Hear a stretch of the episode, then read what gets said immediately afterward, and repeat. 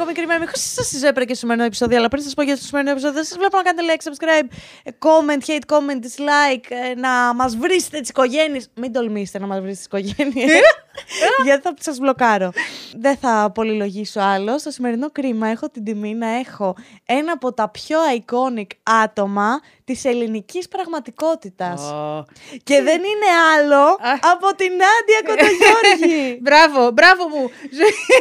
Είμαι Ζωή, τόσο, καλώ σε βρήκα. Είμαι τόσο χαρούμενη που είσαι Ε, εδώ. και εγώ πάρα πολύ, πάρα πολύ. Γιατί είμαι, γιατί είμαι εικόνικη εγώ; Γιατί είσαι, είσαι iconic, γιατί θα σου πω, θα στο πάρω τη δική μου Πες, πλευρά. γιατί δεν το έχω ξακούσει αυτό για μένα. Εντάξει, Μ' αρέσει με κολακεύει, πολύ καλό. Αλλά. Εκτός από το τεράστιο ταλέντο σου σε musical και Ευχαριστώ. σε όλον αυτό το χώρο και στην παρουσίαση και σε όλα αυτά, εγώ σε γνώρισα μέσα από το κάτω παρτάλι. Α. Προφανώς, όπως και οι περισσότεροι που καταλαβαίνεις, εντάξει, ότι υπάρχει ένα... είναι της γενιάς μου τώρα το κάτω παρτάλι. Ε, Ήταν είχα ωραίες. πάθει σοκ με το χαρακτήρα που έπαιζες Τη Vivian. Και το πόσο μπορείς να συμπαθήσεις έναν χαρακτήρα που είναι κανονικ... στην πραγματική ζωή είναι λίγο αντιπαθής, ρε παιδί μου. δηλαδή έναν άνθρωπο σαν τη Vivian σε ένα πραγματικό... Δεν ήταν κακοπροαίρετη, μωρέ, γι' αυτό. Δεν ήταν Αυτό. ποτέ κακοπροαίρετη. Δηλαδή, απλώς Ισχύει. ήταν.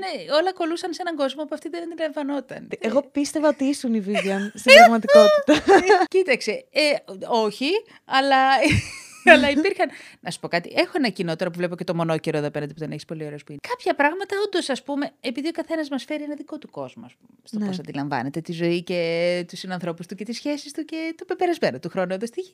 Ε, Κάπως αυτό ότι πολλές φορές προσπαθούσα να κολλήσω την πραγματικότητα στο δικό μου κόσμο και αυτό έβλεπε ότι δεν γίνεται. Ναι. Ε, αυτό είναι ένα κοινό μου με τη Vivian. Εντάξει, δεν νομίζω ότι υπάρχει άνθρωπος που δεν σε ξέρει, αλλά θέλω να μου πεις εσύ πώς θα περιέγραφες τον εαυτό σου. Ποια είναι η Νάντια; Interesting. Λοιπόν, ποια είναι η Νάντια; Ε, λοιπόν. Μην μιλήσεις στο τρίτο πρόσωπο γιατί θα όχι, τα ίσως φρικάρω, Χριστός, εντάξει. όχι. Η Νάντια είναι, μια ποια είναι η κοπέλα. Νάντια; Καταρχάς, να πω ότι με βάφτισαν Αδαμαντία. Ε, αυτό, ναι, αυτό είναι το βαφτιστικό Αυτό μου. δεν το ήξερα. Ναι, Αδαμαντία. Ε, της γιαγιάς μου, που δεν τη γνώρισα. Άρα είσαι ένα διαμάντι. Εντάξει. Το οποίο χρόνια έλεγα εξή, το διαμάντι και το αυτό και το... Τώρα τελευταία διάβασα ότι προέρχεται και από το αδάμαστη. Το οποίο μου αρέσει πιο πολύ ζωή. Πιο ταιριαστό. Ε, σ' αρέσει. λοιπόν, κοίταξε, είμαι ένα κορίτσι που πάντα ήμουνα λίγο φαν και λίγο εξωστρεφία και λίγο. Δηλαδή και στο σχολείο ήμουνα λίγο σε hyper. Δεν ξέρω αν θα με συμπαθούσες. Ε, ο μήνο δηλαδή όταν με πρωτογνώρισε ήταν. Στη σχολή. Ήμουνα πάντα. Έχεις δει, ας πούμε, τη χαρά στα μυαλά που κουβαλάς που είχα κάνει και την Ναι. συγκλώτηση. Ναι, ήμουνα τελείως έτσι. Έλα στα Ευχαριστώ. μάτια. Στο πρώτο του σχολείο, στο εθνικό, όταν πρώτο μπήκα. Μετά μου είπαν τα παιδιά ότι την πρώτη μέρα που γνώρισα ήταν άλλο λίγο. Οκ. Γιατί. Εντάξει, ήμουνα- γιατί όλοι μπήκανε μέσα ψευτοκουλτούρα. Παιδί μου, εγώ ήμουν τρισευτυχισμένη. Δεν το πίστευα ότι είχα περάσει στη σχολή του Εθνικού Θεάτρου, ότι ζούσα το όνειρό μου. Ότι το είχα κατακτήσει, ας πούμε, αυτό που το οποίο ήταν εκτός πραγματικότητας. Έκλαιγα από ευτυχία. Οπότε την πρώτη μέρα που ήταν να συναντηθούμε όλοι μαζί, ήμουνα μέσα. Από τις πρώτες, φυσικά. Και όποιος και αν έμπαινε μέσα, μπαίναν ένα-ένα. Δηλαδή γινόταν είσοδος κανονικά και βλέπαμε ποιοι έχουν περάσει. Ξέρεις, κάποιους τους είχαμε δει λίγο στις εισαγωγικές αυτά και ήμουνα... Λοιπόν, γεια, εγώ είμαι η Νάντια, η ζωή, ε, ο Μήνος, ε, θα είμαστε μαζί. Αγα... Μα έτσι είναι οι σωστοί άνθρωποι. Μην ο Θεό χάρη, αν Έτσι είναι βλέπεις αυτό το σωστή. κρίμα. Ξέρω εγώ, τέλος πάντων. Γενικώς πω. ήμουν πάντα άνθρωπος τέλος πάντων εξωστρεφής και χαρούμενος και εμ, και έντονος τέλος πάντων άνθρωπος Ναι. πολύ. Γιατί και χαρούμενη ήμουνα πάντα και το άλλο κομμάτι δεν υπήρχε προφανώς. Με καθόρισε πάρα πολύ το ότι μ, διεκδίκησα το όνειρό μου και τον τρόπο ζωής που ήθελα να έχω. Εμ, ενώ την υποκριτική.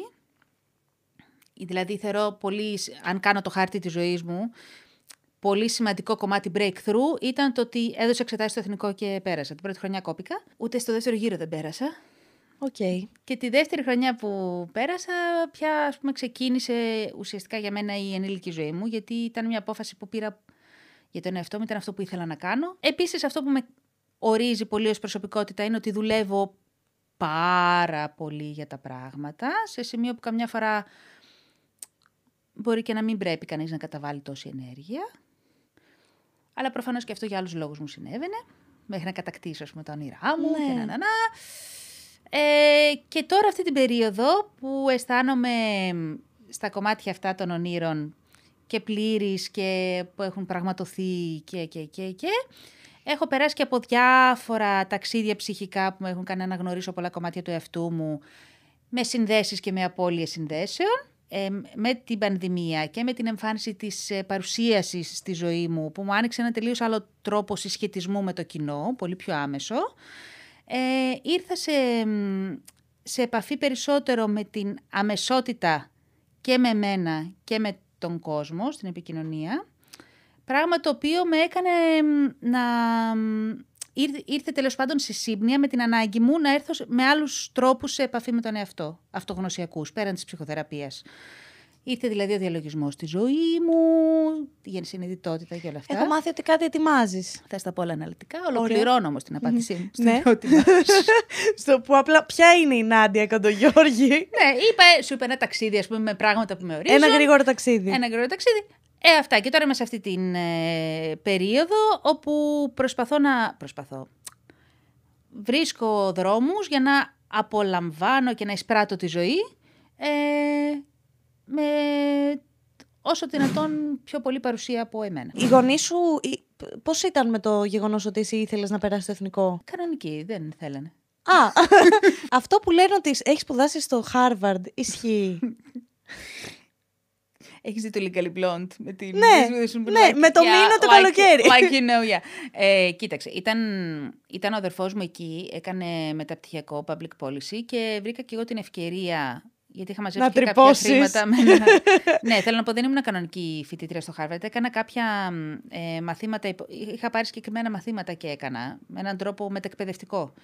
Ε, μ, που είχαν να κάνουν με την υποκριτική, με τη δημιουργικότητα γενικώ και τις ψυχικές μεταπτώσεις των καλλιτεχνών. Και... Ναι, ένα πολύ ενδιαφέρον πράγμα. Οκ. τέλος πάντων, ναι. Πόσο ψαγμένο, πώς ήταν αυτό σαν εμπειρία; Οι γνώσεις που έλαβα ήταν εξαιρετικές και το ότι υπήρχε μεθοδολογία και, και, και. Η Βοστόνη είναι μια πανέμορφη, πανέμο... ένα, ένα συγκλονιστικό μέρος, πραγματικά. Ε, αλλά μ, εγώ δεν ήμουν σε περίοδο που μπορούσα να αποδεσμευτώ από την εστία μου και δεν λέω μόνο την οικογένεια, ενώ και φίλους και, και, Κατάλαβα, και. οκ. Οπότε είχε και θετικά και αρνητικά.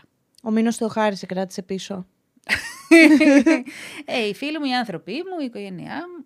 Εντάξει, δεν, δεν ήμουν ακόμα έτοιμη για τέτοιου είδους αποδέσμευση. Δηλαδή, καταλαβαίνω πολύ και τα παιδιά που φεύγουν νωρίς για σπουδές έξω. Και εγώ ήμουν και 21, δηλαδή είχα τελειώσει το εθνικό, είχα κάνει ήδη την πρώτη μου δουλειά. Ναι. Ε, είναι δύσκολο. Εδώ και κανέναν σχεδόν να μην έχεις. Ναι, Ωραία. γιατί αναμετράσαι με σένα και με όλα όσα κουβαλάς. Και δεν είσαι και ασφαλής.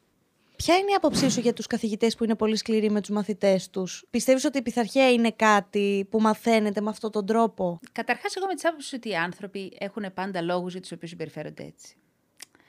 Οπότε δεν μπορώ να, να, να μπαίνω πολύ στο να στυλιτεύω. Το κάνω, μου αρέσει να βγάζω εύκολα συμπεράσματα για τους ανθρώπους. Είναι πολύ αγαπημένο μου αυτό. Τι ζωή είσαι, Παρθένος. Μάλιστα. Ευχαριστώ.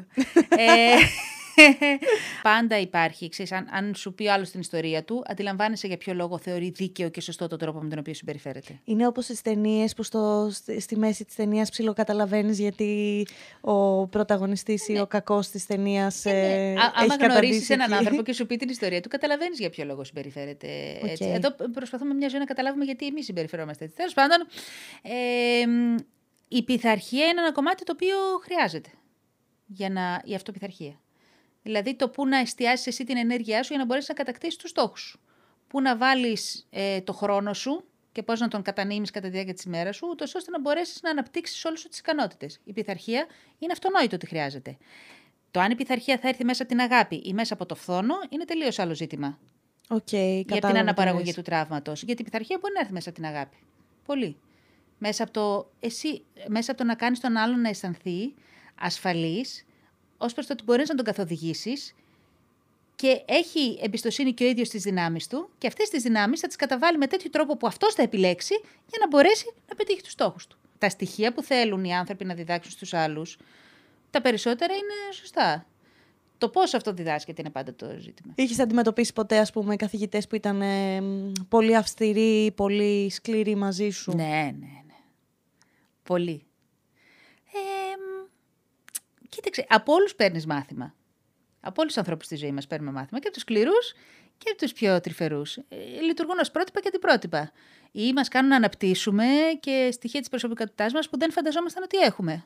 Να ανακαλύψουμε πτυχές μας που Δεν θα ανακαλύπτω. Τώρα είδα στο μπαλκόνι μου, ας πούμε, σήμερα, άνθησε ξαφνικά, έχει ανθίσει μια τουλίπα. Εγώ περίμενα ότι όλες μου τουλίπες είχαν καεί. Και βλέπω μια τουλίπα, η οποία έχει βγει έξω από ένα φυτό που έχω εκεί πέρα, ένα ριχόσπερμα, έκανε ένα, έκανε ένα σλάλομ και βγήκε έξω στο φως. Και λέω, κοίτα τώρα αυτή τι όμορφη που είναι, κίτρινη, λαμπερή. Δηλαδή, άμα στη δείξω φωτογραφία, το έχω μέσα στο κινητό. Είναι μια κούκλα. Και λέω, αυτή τώρα βρήκε τον τρόπο και κοίτα τι ομορφιά έβγαλε. Άμα δεν είχε όλη αυτή τη δυσκολία, θα ήταν μία από τις τέσσερις τουλίπες που θα είχα κάψει προ καιρού. Ενώ τώρα βρήκε αυτό το δρόμο τον πολύ περίεργο και βγήκε και έκανε ένα αριστούργημα. Εσύ θα ασχολούσουν ποτέ με τη διδασκαλία στο κομμάτι της υποκριτικής; Ε, κοίτα, έκανα μ, πέρσι ε, σεμινάρια, ε, γιατί ήθελα και εγώ να δω να αναμετρηθώ με αυτό το κομμάτι και με είδα ότι κυρίως αυτό που μπορούσα να μεταδώσω ήταν η, το πώς εγώ αντιμετώπισα τις δυσκολίες μου τεχνικά και σε σχέση με το... Δυσκολίες τύπου. Ε, τώρα αυτά είναι του μουσικού θεάτρου, δυσκολίες τεχνικές, Ναι. αλλά και στο, στην εμπειρία Στις ανα... στις αναπνοές και τέτοια. Στις τεχνικές, στα, στα περάσματα, στο ρεπερτόριο, σε αυτά. Οκ, εντάξει. Για τις δυσκολίες λοιπόν που είχαν Ναι. να κάνουν σίγουρα με την ανάσα, γιατί η ανάσα είναι ο τρόπος που επιτρέπουμε στη ζωή να υπάρξει μέσα μας. Για... Συγγνώμη, δεν έπρεπε να το πω αυτό. Wow. ναι. ε, οπότε. μ, που είναι κάτι που εσύ το κατέχεις πολύ. σε μία παράσταση να σε δει ένας άνθρωπος, καταλαβαίνει λίγο Υπάρχει ότι... μια πάρα πολύ ωραία ομιλία μιας πολύ αγαπημένης μου λυρικής τραγουδίστριας της Joyce Didonato. Να τη δείτε όλοι. Στην, η ομιλία που κάνει στο, στο Juilliard. Ε, Juilliard School, ξέρω, είναι μια σπουδαία σχολή. Καλά, φαντάζομαι περισσότερο την ξέρετε. Λοιπόν, και κάνει μια τέλεια ομιλία. Τέλεια ομιλία. Και λέει κάποια στιγμή ότι μην, περι- μην περιμένετε να κατακτήσετε την τελειότητα. Δεν θα συμβεί ποτέ. Εμπιστευτείτε τη φωνή σας, αλλά αυτό είναι a lifetime achievement. Και λέει και σε κάθε παράσταση, μία μέρα ας πούμε ε, θα έχω κάνει καλύτερα αυτό, την άλλη μέρα θα έχω κάνει καλύτερο το άλλο. Δεν έχω υπάρξει ποτέ τέλεια. Πάντα κάπου έχω υπάρξει καλύτερη και χειρότερη. Έτσι είναι. Και έτσι είναι σε όλα στη ζωή. Όσο και να προβάρουμε, πάντα κάπου θα είμαστε λίγο καλύτεροι και λίγο χειρότεροι. Το θέμα είναι να μπορούμε να είμαστε παρόντες. Γιατί τελικά εμείς τη βιώνουμε τη δικιά μας ζωή. Οπότε έχεις προσπαθήσει να διδάξεις με αυτόν τον τρόπο; Ναι, και αυτό ήθελα να σου πω. Ότι ε, η ανάγκη μου περισσότερο ήταν να συνδεθώ με τα παιδιά, γιατί όντως μαθαίνεις και. Έμαθα και ρεπερτοριακά πράγματα, γιατί τα παιδιά. Τα παιδιά τώρα, τα νέα παιδιά, ξέρεις, ζωή.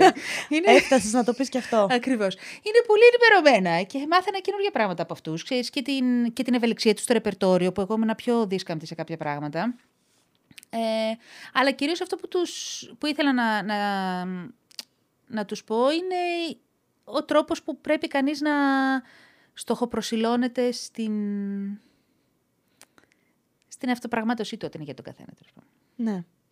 Ε, Ναι. μ, Άμα μου λες αυτό πραγμάτως, Ναι. αγάπη μου, τι θέλεις να σου Ναι. πω; τι θες να σου απαντήσω μετά από αυτή την, Ρε την παιδί μου, απάντηση; στα όνειρά του, στα όνειρά του. Η κατάλαβα. ζωή είναι μικρή και πρέπει να την ε, περάμε ζαχαρίτσα.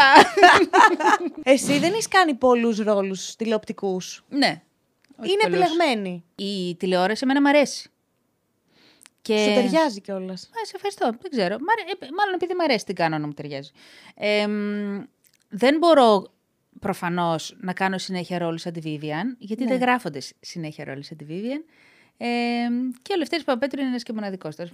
Τα σενάρια δεν είναι πολύ εύκολο να, να βρεθούν. Αλλά είχα την τύχη σε όσες δουλειές έχω υπάρξει να έχω όντως εχέγγυα εξαιρετικούς συνεργάτες. Πολύ καλούς σεναριογράφους, πολύ καλούς σκηνοθέτες, πολύ καλούς ηθοποιούς που έγινα φίλοι. Πιστεύεις ότι υπάρχει γκάμα γυναικείων ρόλων στη τηλεόραση ή είναι πολύ συγκεκριμένη, ας πούμε. Υπάρχει γκάμα εκπροσώπησης της ε, γυναίκας ε, μικρή στην ε, τηλεόραση, ενώ του τι σημαίνει γυναίκα. Αλλά γυναικοί ρόλοι, ναι, φυσικά υπάρχουν πάρα πολλοί, όπως κεντρική. Αλλά στο τι συμβολοποιείται ως γυναίκα και πώς εκπροσωπείται στους ρόλους, όχι.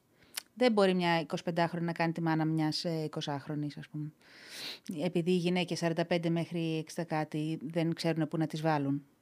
Ναι, αυτό Δεν- δεν, να είναι λίγο μάθουν. τραγικό. Κοίταξε, η πατριαρχία τώρα ζωή μου είναι ένα πολύ πολύ μεγάλο θέμα και με όλα αυτά που γίνονται τώρα Πιστεύεις ότι στην τηλεόραση, ας πούμε, υπάρχει χώρος για να αρχίσει να αλλάζει αυτό; Αυτό που είπες, ας πούμε, με τους ρόλους που δεν ξέρουν πού να βάλουν γυναίκες άνω των 40. Ε, κοίτα, όταν αλλάξει κοινωνικά αυτό, η τηλεόραση κάπως καθυστερημένα θα ακολουθήσει. Άρα σε 800 χρόνια από τώρα έχουμε ελπίδα. Μπορεί και όχι. Μπορεί Ε, να γίνει και πιο νωρίς ζωή. Σε μια συζήτηση με έναν αντιπρόεδρο της Ευρωπαϊκής Επιτροπής είπε ότι από έρευνες θέλει ε, για, να έρθει ισότητα, για να επέλθει ισότητα θέλουμε 300 χρόνια. Και είμαι σε φάση. Στο δυτικό πολιτισμό, όχι στην, ε, στον Ανατολικό. Εντάξει, δεν ξέρω αν κανείς μπορεί να το προβλέψει. Δεν ξέρω με τι είδους στοιχεία μπορεί Ε, να το κα- προβλέψει. κάνανε αυτό. μια έρευνα με διάφορους παραμέτρους. Ναι, καλό είναι να. Αυτά είναι εξής, Για όλες μας, καλό είναι να μ, συντονιστούμε στο ότι αυτό μπορεί να έρθει και πολύ νωρίτερα. Ναι, βασικά, γιατί αν πιστεύουμε ότι θα έρθουν νωρίτερα, θα έρθουν νωρίτερα. Και νομίζω ότι πολύ γρήγορα ήδη έχουμε κουραστεί από τη σκατήλα της πατριαρχίας. Έχουν κουραστεί και οι άντρες. Αρκετοί. Αρκετοί Ε. που έχουν καταλάβει λιγάκι τι, τι σημαίνει φεμινισμός και ισότητα. Μα έχουν, ξέρεις τι, αυτό που θέλουμε όλοι είναι να συνδεθούμε και να αγαπηθούμε. Όλα αυτά τα παιχνίδια εξουσίας που παίζονται είναι για, κατά τη γνώμη μου τώρα έτσι, μπορεί να είναι πολύ λάθος αυτό που λέω, αλλά θα το πω. Ε, είναι για τα τραύματά μας και για να μπορέσουμε να υπάρξουμε μέσα από το συμπλεγματικό τρόπο που έχουμε μάθει να ζούμε. Αν όμως αφήσουμε πίσω το τι σημαίνει άνδρας και γυναίκα σε μια σύγχρονη κοινωνία, κακώς, εννο, κακώς εννοούμενοι ορισμοί του, του ανδρός και της γυναίκας, μπορεί να μπορέσουμε να συνδεθούμε ελεύθερα και να αγαπηθούμε πια επιτέλους σημαντικά και να θεραπεύσουμε ένα τον άλλον. Αντί να προσπαθούμε μέσα από την, τα εξουσιαστικά σχήματα που έχουμε μάθει να ζούμε, να, να υπάρξουμε. Ή Θέλει μια δουλειά βέβαια προσωπική και μια γενναιότητα. Γιατί και ο κάθε άνδρας που δεν του επιτρέπεται να κλαίει είναι ένας πολύ καταπιεσμένος από την πατριαρχία άντρας.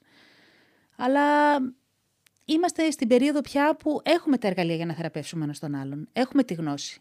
Είναι είναι επαναστατικό αυτό.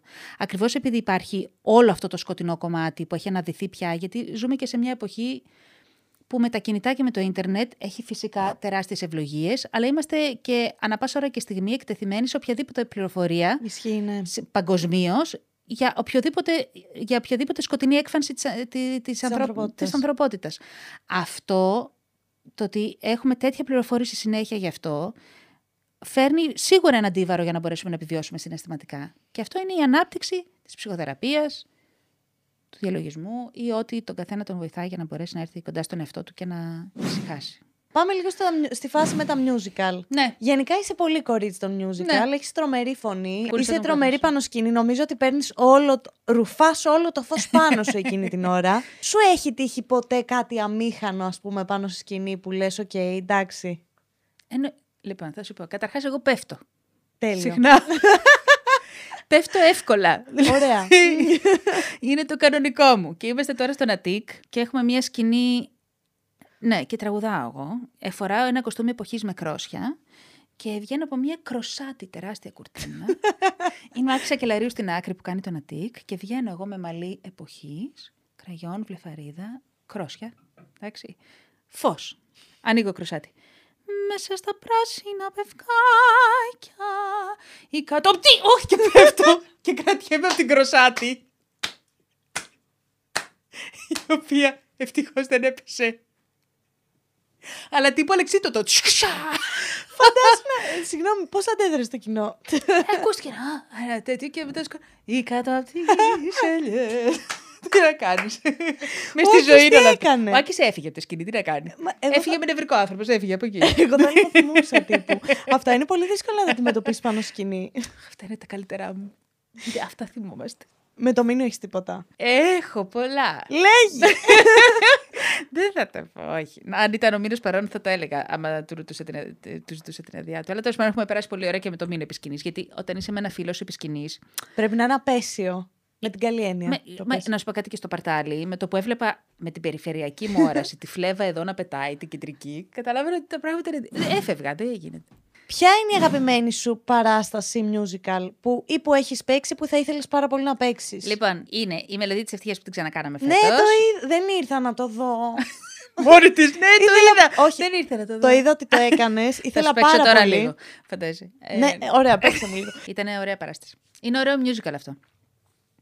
Γιατί είναι περί αγνότητας, αγάπης, ε, καθαρότητας και λοιπόν που μου αρέσει. Και καταπληκτική μουσική. Rodgers and Hammerstein, τέλος πάντων αυτά τα κλασικά musicals OK. μου αρέσουν. Και το Sweeney Todd που είχαμε κάνει. Τρελαίνομαι για το Sweeney. Έχει παίξει στην Ελλάδα το Sweeney Todd. Ναι. Το είχαμε κάνει με την καμεράτα στο Ηρώδιο και στο Μέγαρο. Πρέπει να ήταν παλιά όμως. Ήταν το παλιά για 17-18. Αλήθεια! Ναι, δεν θα να σας στενοχωρήσω τώρα, τέλος πάντων. Θα σου παίξω λίγο και από Sweeney Todd. ε, τρελέ... Έκανες την Miss Lovett να φανταστώ. Ναι! Προφανώς. Εξού και η Lovett. Δεν μπορώ. Ναι. ζωή. Έξω είναι τα σκυλιά μας και παίζουν εδώ μεταξύ. ε, πε- είναι το αγαπημένο μου musical, δηλαδή το ξέρω απ' έξω. Το λατρεύω κι εγώ. Στα αγγλικά. Στα ελληνικά είχε κάνει τη μετάφραση ο Γιώργος Πέτρου που διεύθυνε και την καμεράτα. Ένας καταπληκτικός μουσικός. Α πούμε τώρα, πρόσεξε. Τον πάω άλλο την κουβέντα. Δεν πειράζει. Ο Γιώργος Πέτρου. Ωραία, τον ξέρεις; Τα, ε, τα ακουστά. Όχι, δεν, μα δεν, δεν θα τον ξέρεις. Προσωπικά δεν τον ξέρω. Να αυτό σου πω εννοώ. κάτι. Είναι, προ- έχει προταθεί για γκράμμι. Πόσοι το ξέρουμε εδώ; Πες μου εσύ τώρα, πραγματικά. What? Θέλω να πω για το τι, τι αναπαράγεται και τι όχι ως Ναι. ειδήσεις. Τέλος πάντων, ένας συγκλονιστικός μουσικός μας, ένας καταπληκτικός ε, ε, μαέστρος, ο οποίος κάνει διεθνή πορεία. Ε, και είχα την τύχη να συνεργαστούμε τότε στο Sweeney Todd και θα του είμαι αιωνίως ευγνώμων. Αυτό, Sweeney Todd, μελωδία της ευτυχίας, έχω κι άλλα. Το, η πρώτη μου, πρώτη μου δουλειά ήταν βιολιστής στη Στέγη και ήταν το πρώτο μου musical. Και κάνει το βιολί. Έκανα τη στέγη. Ήταν. θέλω να πω εντάξει, η ζωή με πήγε σε πολύ ωραία πράγματα. Είμαι ε, ευγνώμων. Και τώρα το καλοκαίρι πέρσι κάναμε το Mamma Mia, που δεν φανταζόμουν ποτέ ότι θα κάνω το Mamma Mia. Ούτε φανταζόμουν ποτέ ότι θα κάνω. Επειδή είναι πολύ κλισέ ή επειδή. Μου φαινόταν πάντα ένα pop μουσικαλάκι Οκ. που ούτε καν. Και πάντα... Ούτε καν ούτε ξέρω καν εγώ. ξέρω εγώ, φασούλη. Και έλεγα τώρα στα 39 μου να κάνω την. ε, Πόσο; μάνα- 39 είμαι. Ναι, είμαι μεγάλη. Είμαι Δεν σου μεγάλη φαίνεται ζωή. καθόλου. Όντω. Μ, καθόλου. Ευχαριστώ. Στα 39 σου λοιπόν. Ναι, και έλεγα τώρα θα κάνω τη μάνα και τέτοια. Ε, Όμως τα αλήθεια η Ντόνα αυτό ήταν. Ήταν 40-41, ας πούμε, και είχε κάνει τη μικρή της πολύ μικρή. Στα 19-20. Και η απενεχοποίηση που μου προσέφερε αυτό το musical, η χαρά που βίωσα το καλοκαίρι. Δεν μπορώ να σου εξηγήσω τι μου συνέβαινε, γιατί πάντα είχα ξέρεις ένα. τι ώρα.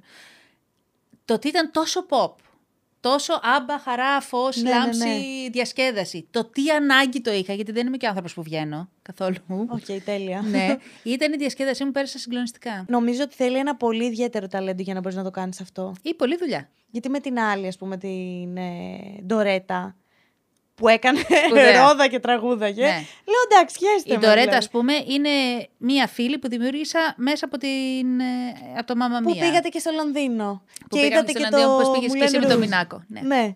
Ε, σου έχει τύχει ποτέ να συμπροταγωνιστήσει με κάποιον που συχαίνεσαι πραγματικά; Ναι. Ωραία. με το Μίνο Θεοχάρη. ναι, τι να κάνεις. Δεν μπορείς να ταιριάζεις με όλου του ανθρώπους. Τι να κάνεις. και πώς γίνεται να... Προσπαθούσα να εστιάζω στο φωτεινό κομμάτι και να μιλάω με το υγιές μου κομμάτι και να, ε, να μου υπενθυμίζω ότι κάθε άνθρωπος έχει την ιστορία του. Και επίσης τι μάθημα μπορώ να λάβω εγώ από αυτό. Όταν σου δημιουργεί προβλήματα όμως ναι. αυτός ο συνάδελφος, Ναι. δεν σου καταστρέφει λίγο την ενέργεια, την τόσο θετική που έχεις. Ναι, καταρχάς ο καθένας μπορεί να σου καταστρέψει μέχρι εκεί που του το επιτρέπεις. Και εγώ το επέτρεπα πάρα πολύ στο παρελθόν. Οκ. Έχω μάθει να μην το επιτρέπω τόσο πια. Και πώς σταματάς να το επιτρέπεις. Ε, Βάζεις όριο στον άλλον και το αντιλαμβάνεται. Γιατί εγώ πριν επέτρεπα στον καθένα να εκφράζει ε, όλο του τον αρνητικό εαυτό. Οκ. Ναι, ναι. Γιατί όσο αντιλαμβάνομαι το υγιές κομμάτι του άλλου, ε, τόσο πιο πολύ ανοίγει και το δικό μου υγιές κομμάτι, το οποίο θα ήθελα ας πούμε, να περιφρουρείται. Έχω ακούσει γενικότερα ότι σε θέατρα υπάρχει, ρε παιδί μου, ότι κάποιος ηθοποιός μπορεί να σου κάνει ε, θέμα για να μην πεις τα λόγια σωστά, για να Ναι. μην βγει σωστά η σκηνή ή να μην ακολουθήσει ακριβώς τις οδηγίες ώστε να σε δυσκολέψει. Σου έχει συμβεί εσένα ποτέ αυτό; Ναι, προφανώς. Αλλά αυτά συν- Πάνω σε σκηνή ρε, δεν είναι απέσιο. Είναι. Αλλά αυτά δεν συμβαίνουν παντού. Δηλαδή σε όλους τους χώρους δεν υπάρχει ένας ο οποίος θέλει να σου δημιουργήσει πρόβλημα. Εννοείται. Ένας ο οποίος είναι υπέροχο και σπουδαίος και θέλει να τον πάρει σπίτι σου. Ένας με τον Ναι. οποίο δεν επικοινωνείτε, αλλά εντάξει δεν πειράζει κιόλας. Ε, ε, πολύ κανονικό είναι αυτό. Οκ. Το θέμα είναι εμείς τι κάνουμε.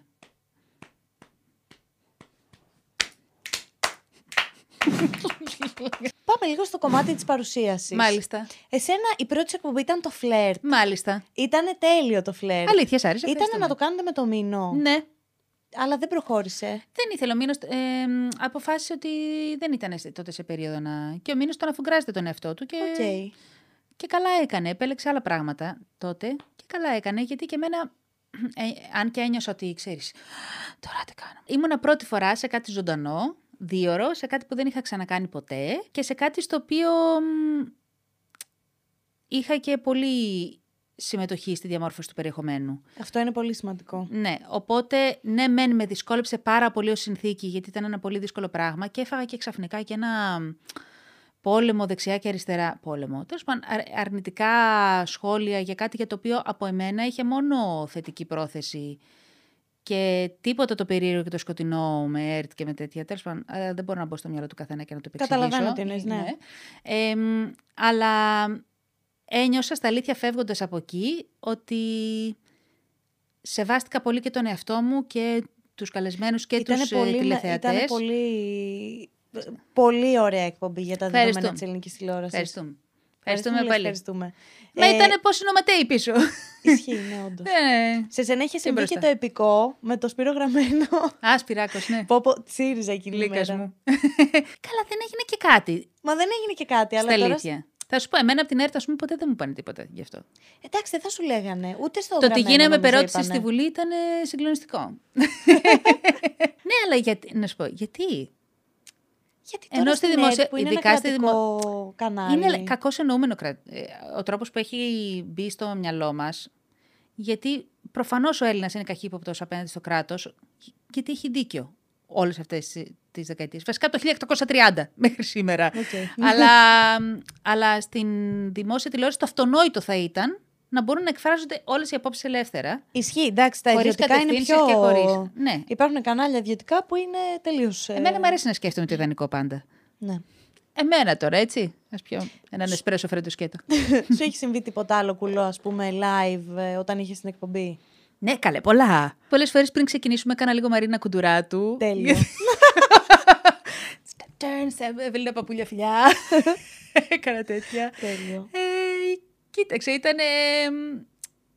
Ήταν πραγματικά πολύ ωραία και μεταμορφωτική εμπειρία για μένα. Γενικότερα με καλεσμένους, ρε παιδί μου, και τώρα στον Dot, σας έχει συμβεί κάτι πολύ.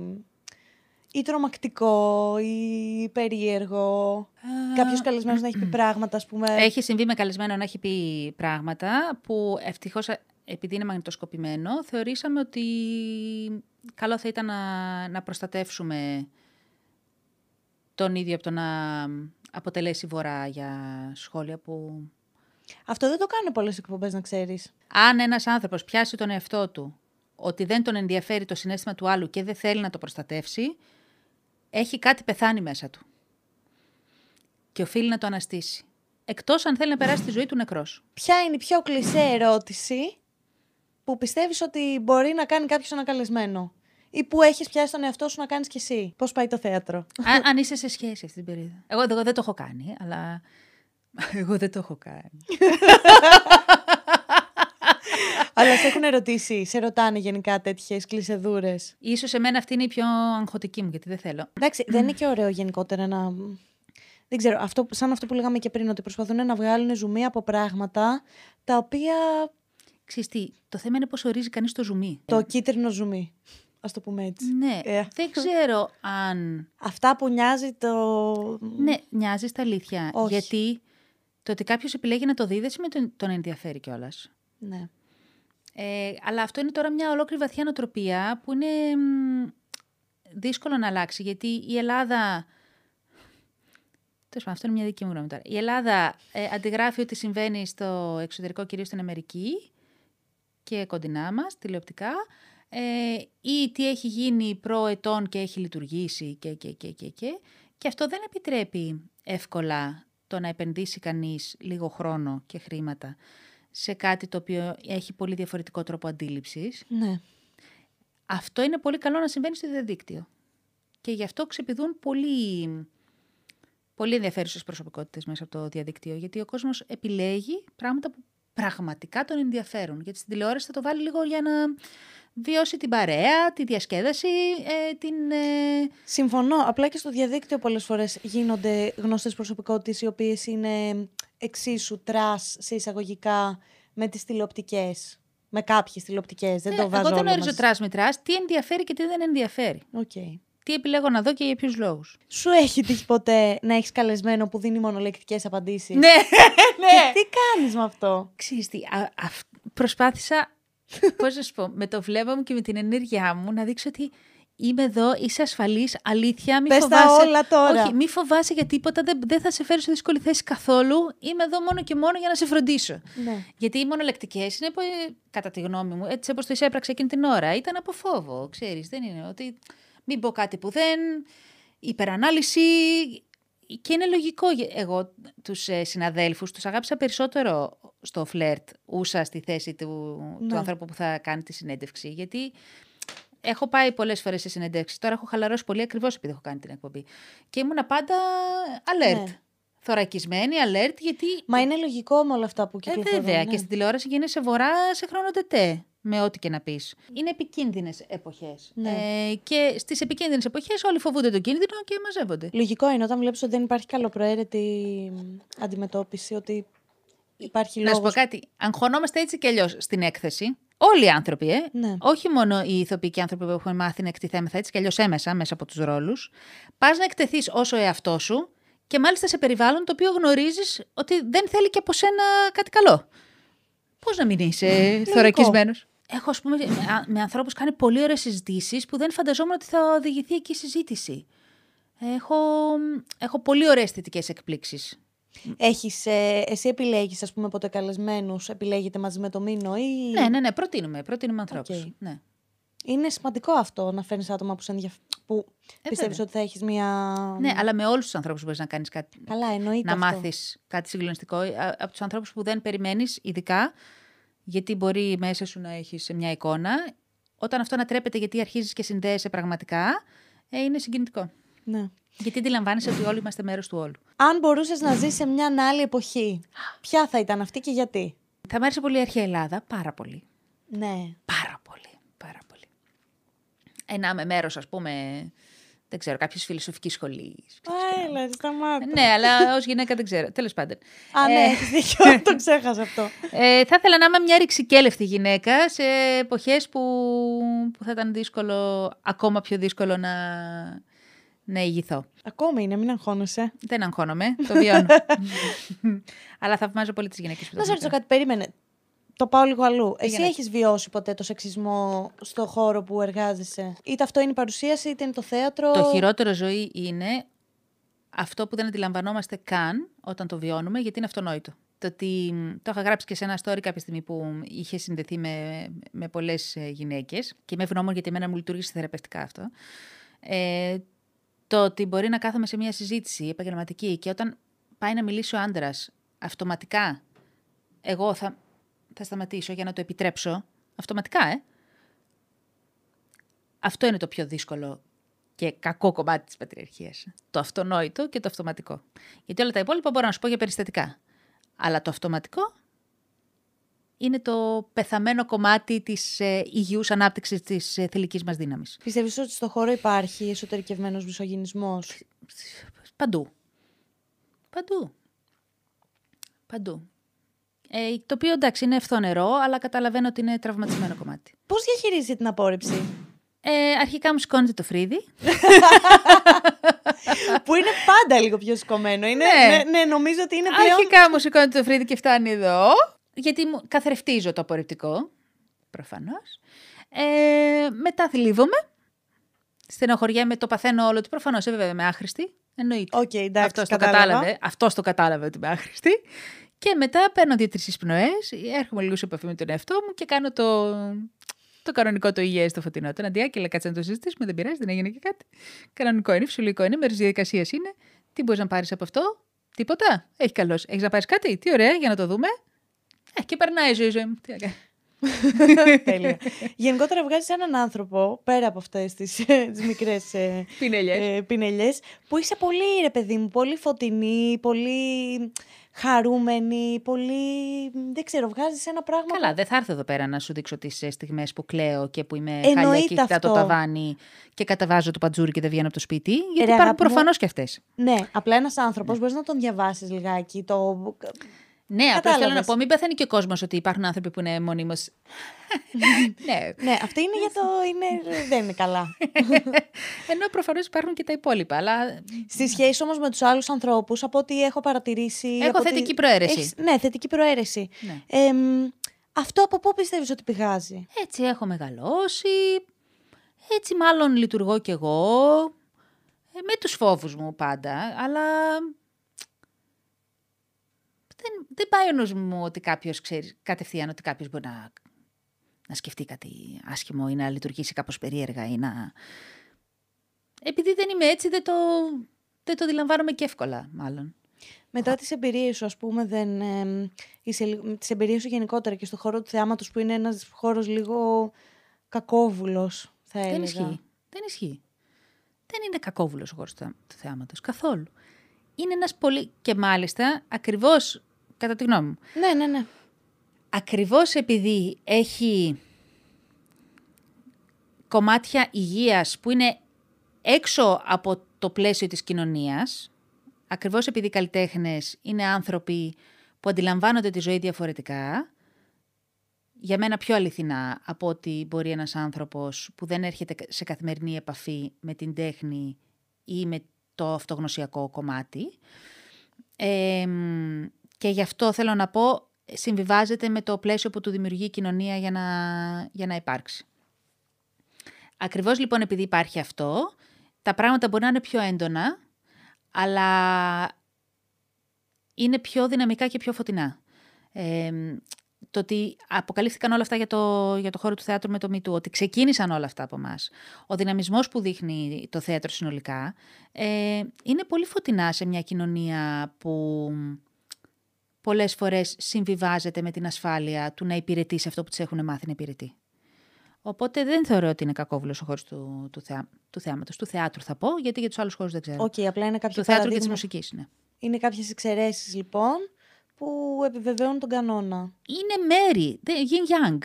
ναι, οκ. ε, είναι μέρη. Σε ένα δάσος θα τραγουδήσει και το αηδόνι, θα τραγουδήσει και η καρακάξα. Πες μου ένα πράγμα που πραγματικά δεν μπορείς με τίποτα να ανεχτείς έναν άλλον άνθρωπο. Η αγένεια, η αγένεια, η ανερυθρίαστη αγένεια, ξέρεις, η επιθετική. Ή θα σου μιλήσω έτσι γιατί εγώ μπορώ. No.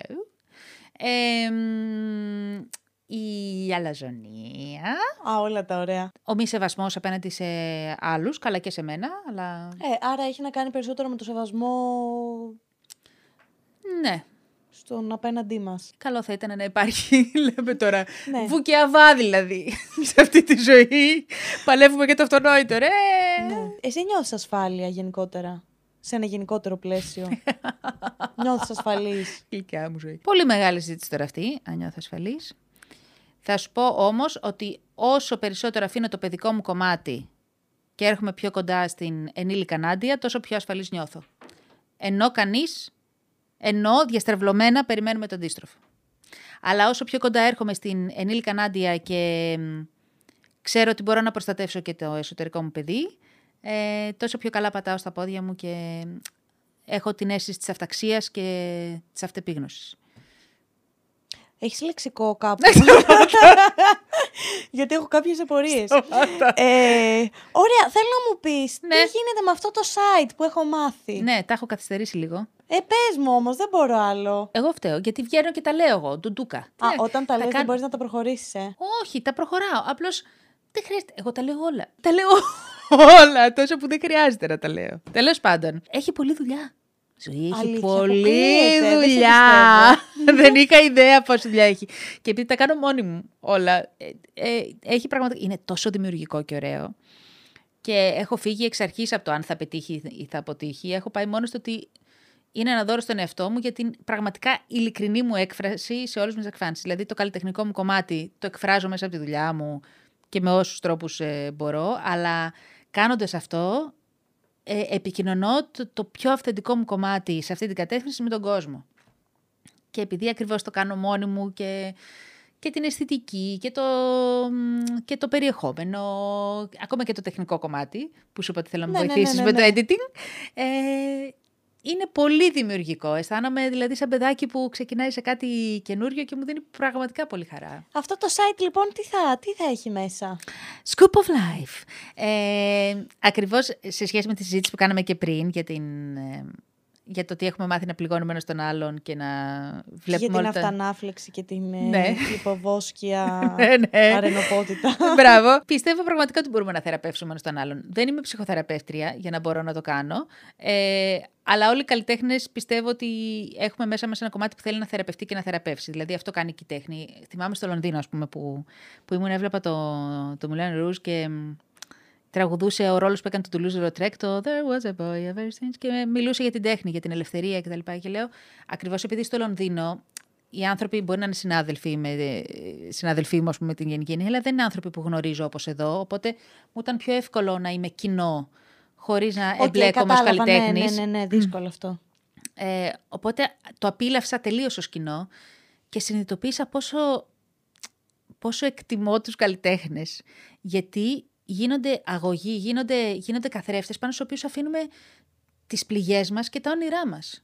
Δηλαδή πόσες φορές έχουμε κλάψει και έχουμε, Ναι, ναι, ναι. και έχουμε συγκινηθεί και έχουμε συγκινηθεί με την έννοια της κίνησης. Ότι κά- κάτι έχουμε κάνει διαφορετικό από τη ζωή μας γιατί έχουμε επηρεαστεί από μια ταινία, από μια παράσταση, από ένα τραγούδι, από κάτι. Γίνονται οι καθρέφτες, γίνονται, μ, γίνονται οι άνθρωποι πάνω, πάνω στους οποίους μπορούμε να, να αφήσουμε την ψυχή μας. Αυτό μου το κομμάτι, επειδή περνάει μέσα και από την δική μου πορεία στην ε, αυτογνωσία και στο να μπορώ να ζω καλύτερα και να ζω συνειδητά. Να ζω όσο εαυτός μου. Να μην περάσω από αυτή τη ζωή ε, αισθανόμενο ότι έχω γλιτώσει από ό,τι θα μπορούσα να έχω γλιτώσει και, και έφυγα. Θέλω να, να ξέρω ότι, ότι υπήρξε. Θέλω να, να ξέρω πριν φύγω ότι αγάπησα με τον τρόπο που ήθελα να αγαπήσω, ότι συνδέθηκα με τον τρόπο που ήθελα να συνδεθώ. Οπότε μ, έχω βρει κάποιους δρόμους και θέλω να δημιουργήσω μια κοινότητα ανθρώπων μέσα στην οποία θα συνομιλούμε για τους τρόπους που ο καθένας βρίσκει. Δίνω εργαλεία για, για το διαλογισμό, γιατί είναι μια πρακτική που θεωρώ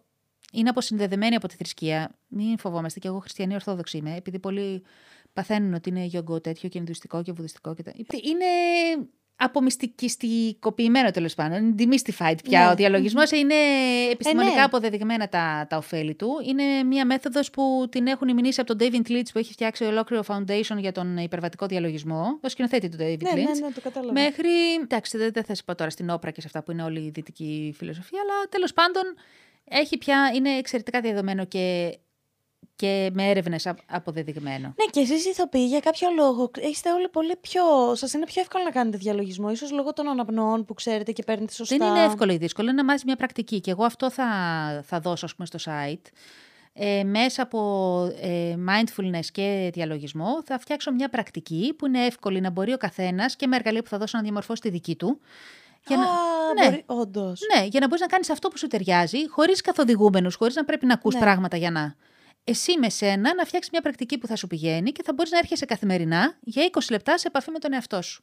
Το οποίο είναι αποκαλυπτικό, ησυχαστικό, έχει τόσο ευεργετικά ωφέλη. Βοηθάει και στις κρίσεις άγχους και τα λοιπά. Στρες, ναι. Ύπνο, ε, συ- ε, συναισθηματική επαφή με τον εαυτό και με τη σύνδεση με τους άλλους. Γιατί όταν έχεις κάνει διαλογισμό, μπορώ να εστιάσω σε σένα και να σε ακούσω. Θες να μου μιλήσεις, ας πούμε, για ένα δικό σου ζήτημα, μπορώ να κάτσω και να σε ακούσω. Όση ώρα θες. Είμαι εδώ και επιλέγω να σε ακούσω.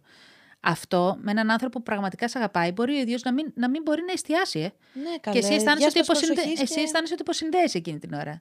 Καλύτερες σχέσεις, καλύτερες σχέσεις με τον εαυτό. Γιατί έρχεται η ζωή, μου φέρνει ερεθίσματα και εγώ έχω μάθει να αντιδρώ αυτοματικά. Αλλά τι αντιδρά μέσα μου; Μπορεί να αντιδράσει το παιδί το πεντάχρονο που έχει τραύμα. Μπορεί να αντιδράσει η 14χρονη μέσα μου που της λείπουν πράγματα. Χίλια δυο. Με το διαλογισμό και με την ψυχοθεραπεία και με όλο, ό,τι αυτογνωσιακό δρόμο ο καθένας. Κάνω και το κοντινά μου. Ε, ό,τι αυτογνωσιακό δρόμο ο καθένας επιλέξει. Αλλά με, επειδή εμένα με έχουν βοηθήσει, θέλω να τα επικοινωνήσω. Παίρνεις το χρόνο σου, λες, ωραία. Εμένα αυτό τώρα μου προκάλεσε το ένα, το, το Α, το Β και το Γ. Κάτσε λίγο. Και επιλέγω εγώ πώς θα αντιδράσω. Ναι. Δηλαδή δεν αντιδρώ απέναντι στη ζωή ουσιαστικά, δρώ. Ηγούμε του εαυτού μου. Καθοδηγώ εγώ τον εαυτό μου μέσα στη ζωή. Αυτό μου φαίνεται τρομερά δύσκολο. Δεν είναι. Είναι απλώς θέμα πρακτικής και εξάσκησης. Ωραία, θα μου τα μάθεις όλα Ναι. τα μυστικά για το να είμαι. Και εσύ το άνθρωπος. editing, ε. Ναι, καλά εννοείται αυτό. Είχες ποτέ celebrity crush; Καλά, εννοείται. Όταν ήμουν μικρή. Ναι. Προφανώς. Και εγχώριο. Εννοεί. Είσαι τρελή, εννοείται. Αλήθεια. Λοιπόν, μικρή, ε, ερωτευμένη με το Θάνο Καλα- Καλήρη, το νου σου κύριε Οδηγέ. Αλήθεια. Θάνο Καλήρη εννοείται. Το νου σου κύριε Οδηγέ. Ε, κάποιο καλοκαίρι. Οκ. Πάρα πολύ, ναι, ναι, ναι. Ε, μετά γυμνάσιο, Γιάννη Κότσιρα. Κα- Εντάξει, οκ, κλασικά. Στο τσιγάρο που κρατώ.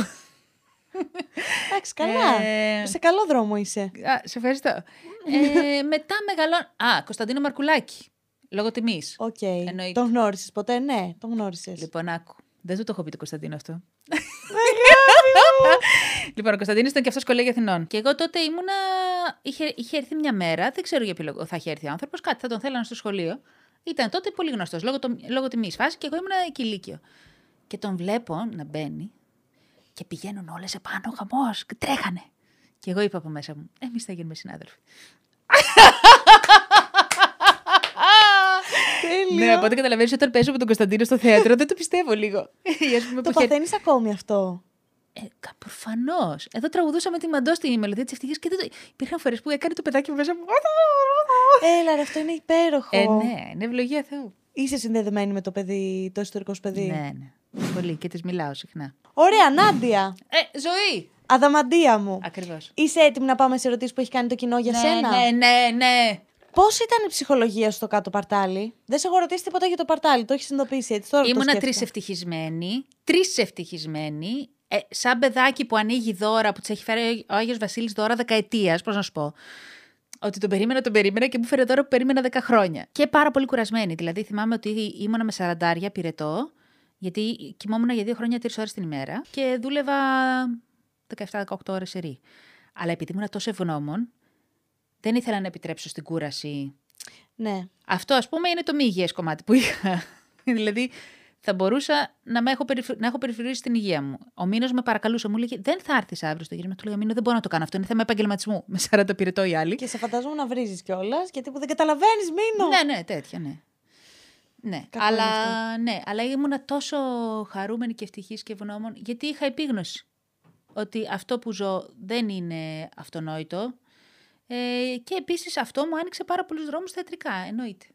Πάρα πολλούς. Μα ήσασταν τρομερό ντουέτο, πραγματικά. Ευχαριστούμε. Νομίζω ότι από αυτή τη σειρά εσείς οι δύο ξεχωρίσατε. Ευχαριστούμε, αλλά μας ξεχώρισε και το σενάριο. Δηλαδή ήταν, ήταν εξαιρετικά καλογραμμένο. Κάθεσαι με τα παπούτσια πάνω στον καναπέ γενικά. Να ξέρω να μην σε καλέσει στο σπίτι μου. Τέλειο! Γιατί, ποιος, πώς του ήρθε Δεν ξέρω. Μάλλον το Α, κάνεις στο επειδή, dot. α, επειδή έκανα. Όχι, η φωτογραφία που ανέβασε ήταν Α. στο dot. να εξηγήσουμε, να εξηγήσω ότι επειδή κάποια φορά. Το βλέπω και στα φιλαράκια και λέω: Κοίτα, το κάνανε εύκολα. Στα φιλαράκια, επειδή τα βλέπω χρόνια σε λούπα. Ε, Πολλές φορές κάθονται με τα παπούτσια πάνω στο καναπέ ή πάνω στο κρεβάτι αυτό. Εκείνη την ώρα μας βγαίνει αυτοματικά γιατί τα παπούτσια που φοράμε εκεί είναι όλα καθαρά. Ναι, καλά, είναι αυτά από πάνω που δεν. ε, Δεν τα φοράμε έξω, είναι του στούντιο. Το εξηγώ, αν και ήταν αστιάκι, αλλά θέλω να το εξηγήσω για να δείτε και εμείς τι τραβάμε. οι δυσκολίες οι δυσκολίες παρουσιάστριας. Θεωρείς ότι έχεις εκπληρώσει τα όνειρά σου; Τα πρώτα, ναι. Τώρα έρχονται τα δεύτερα, μετά θα έχω τα τρίτα, τέταρτα, πέμπτα.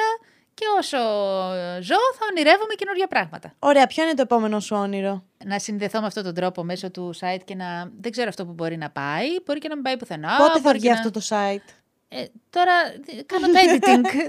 δηλαδή, μέσα στον επόμενο μήνα λογικά.